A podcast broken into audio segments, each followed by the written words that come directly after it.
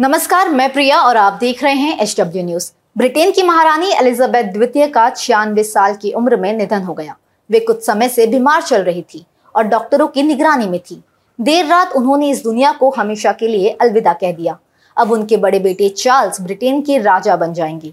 Charles के सिंहासन पर बैठने के साथ ही ब्रिटेन और उसके बाहर जीवन से जुड़े कई पहलू बदल जाएँगे, जिनमें राष्ट्रगान, नोट, सिक्के, पोस्टल स्टैम्प पोस्ट बॉक्स और पासपोर्ट जैसी चीज़ें शामिल हैं। महारानी एलिजाबेथ द्वितीय की मृत्यु के परिणाम स्वरूप पूरे यूनाइटेड किंगडम और कॉमनवेल्थ में संस्थानों के नाम में परिवर्तन होगा।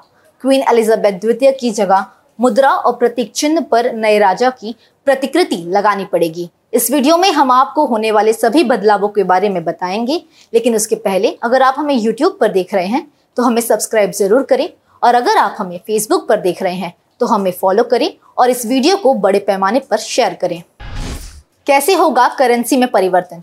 यूनाइटेड किंगडम और अन्य कई देशों में सिक्कों और बैंक नोटों पर अब किंग चार्ल्स की प्रतिकृति दिखनी शुरू हो जाएगी। ये परिवर्तन ईस्ट कैरेबियन के साथ कनाडा, ऑस्ट्रेलिया और न्यूजीलैंड सहित अन्य देशों की मुद्राओं पर भी दिखाई देगा। द गार्जियन की एक रिपोर्ट के अनुसार अभी 4.5 बिलियन स्टर्लिंग बैंक नोट प्रचलन में है जिन पर क्वीन एलिजाबेथ द्वितीय का चेहरा है। इसका कुल मूल्य 80 बिलियन यूरो है। इन्हें नए सम्राट के चेहरे के साथ बदलने के कम से कम दो साल लगने की उम्मीद है। वर्ष उन्नीस सौ बावन में जब रानी गद्दी पर बैठी तो बैंक नोटों पर उनकी तस्वीर नहीं छपी थी।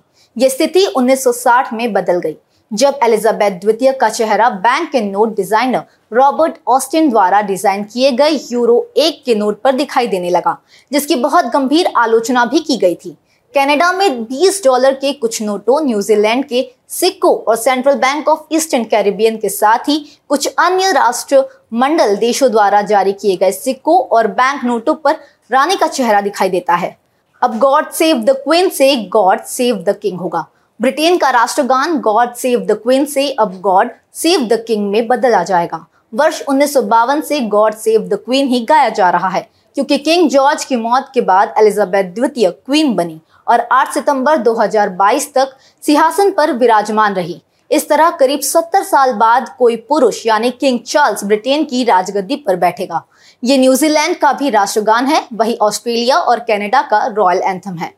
ब्रिटिश पासपोर्ट में भी होगा बदलाव। ब्रिटिश पासपोर्ट के अंदरूनी कवर पर लिखे शब्दों को भी अपडेट किया जाएगा, क्योंकि वे क्राउन के नाम पर जारी किए जाते हैं। ब्रिटिश पासपोर्ट के अंदरूनी कवर पर लिखा होता है, ब्रिटेन की महारानी की ओर से सेक्रेटरी ऑफ़ स्टेट आपसे अनुरोध करता है कि पासपोर्ट धारक को बिना किसी बाधा या परेशानी के स्वतंत्र रूप से गुजरने दे। साथ ही उसे ऐसी सभी प्रकार की सहायता और सुरक्षा प्रदान करे जो आवश्यक हो। ऑस्ट्रेलियाई, कनाडा और न्यूजीलैंड के पासपोर्ट के अंदर भी इसी तरह लिखा होता है। औपचारिक समारोह में राज्य के प्रमुख को संबोधित करने वाला शब्द अब द क्वीन से द किंग में बदला जाएगा। फ़िलहाल इस खबर के लिए सिर्फ़ इतना ही।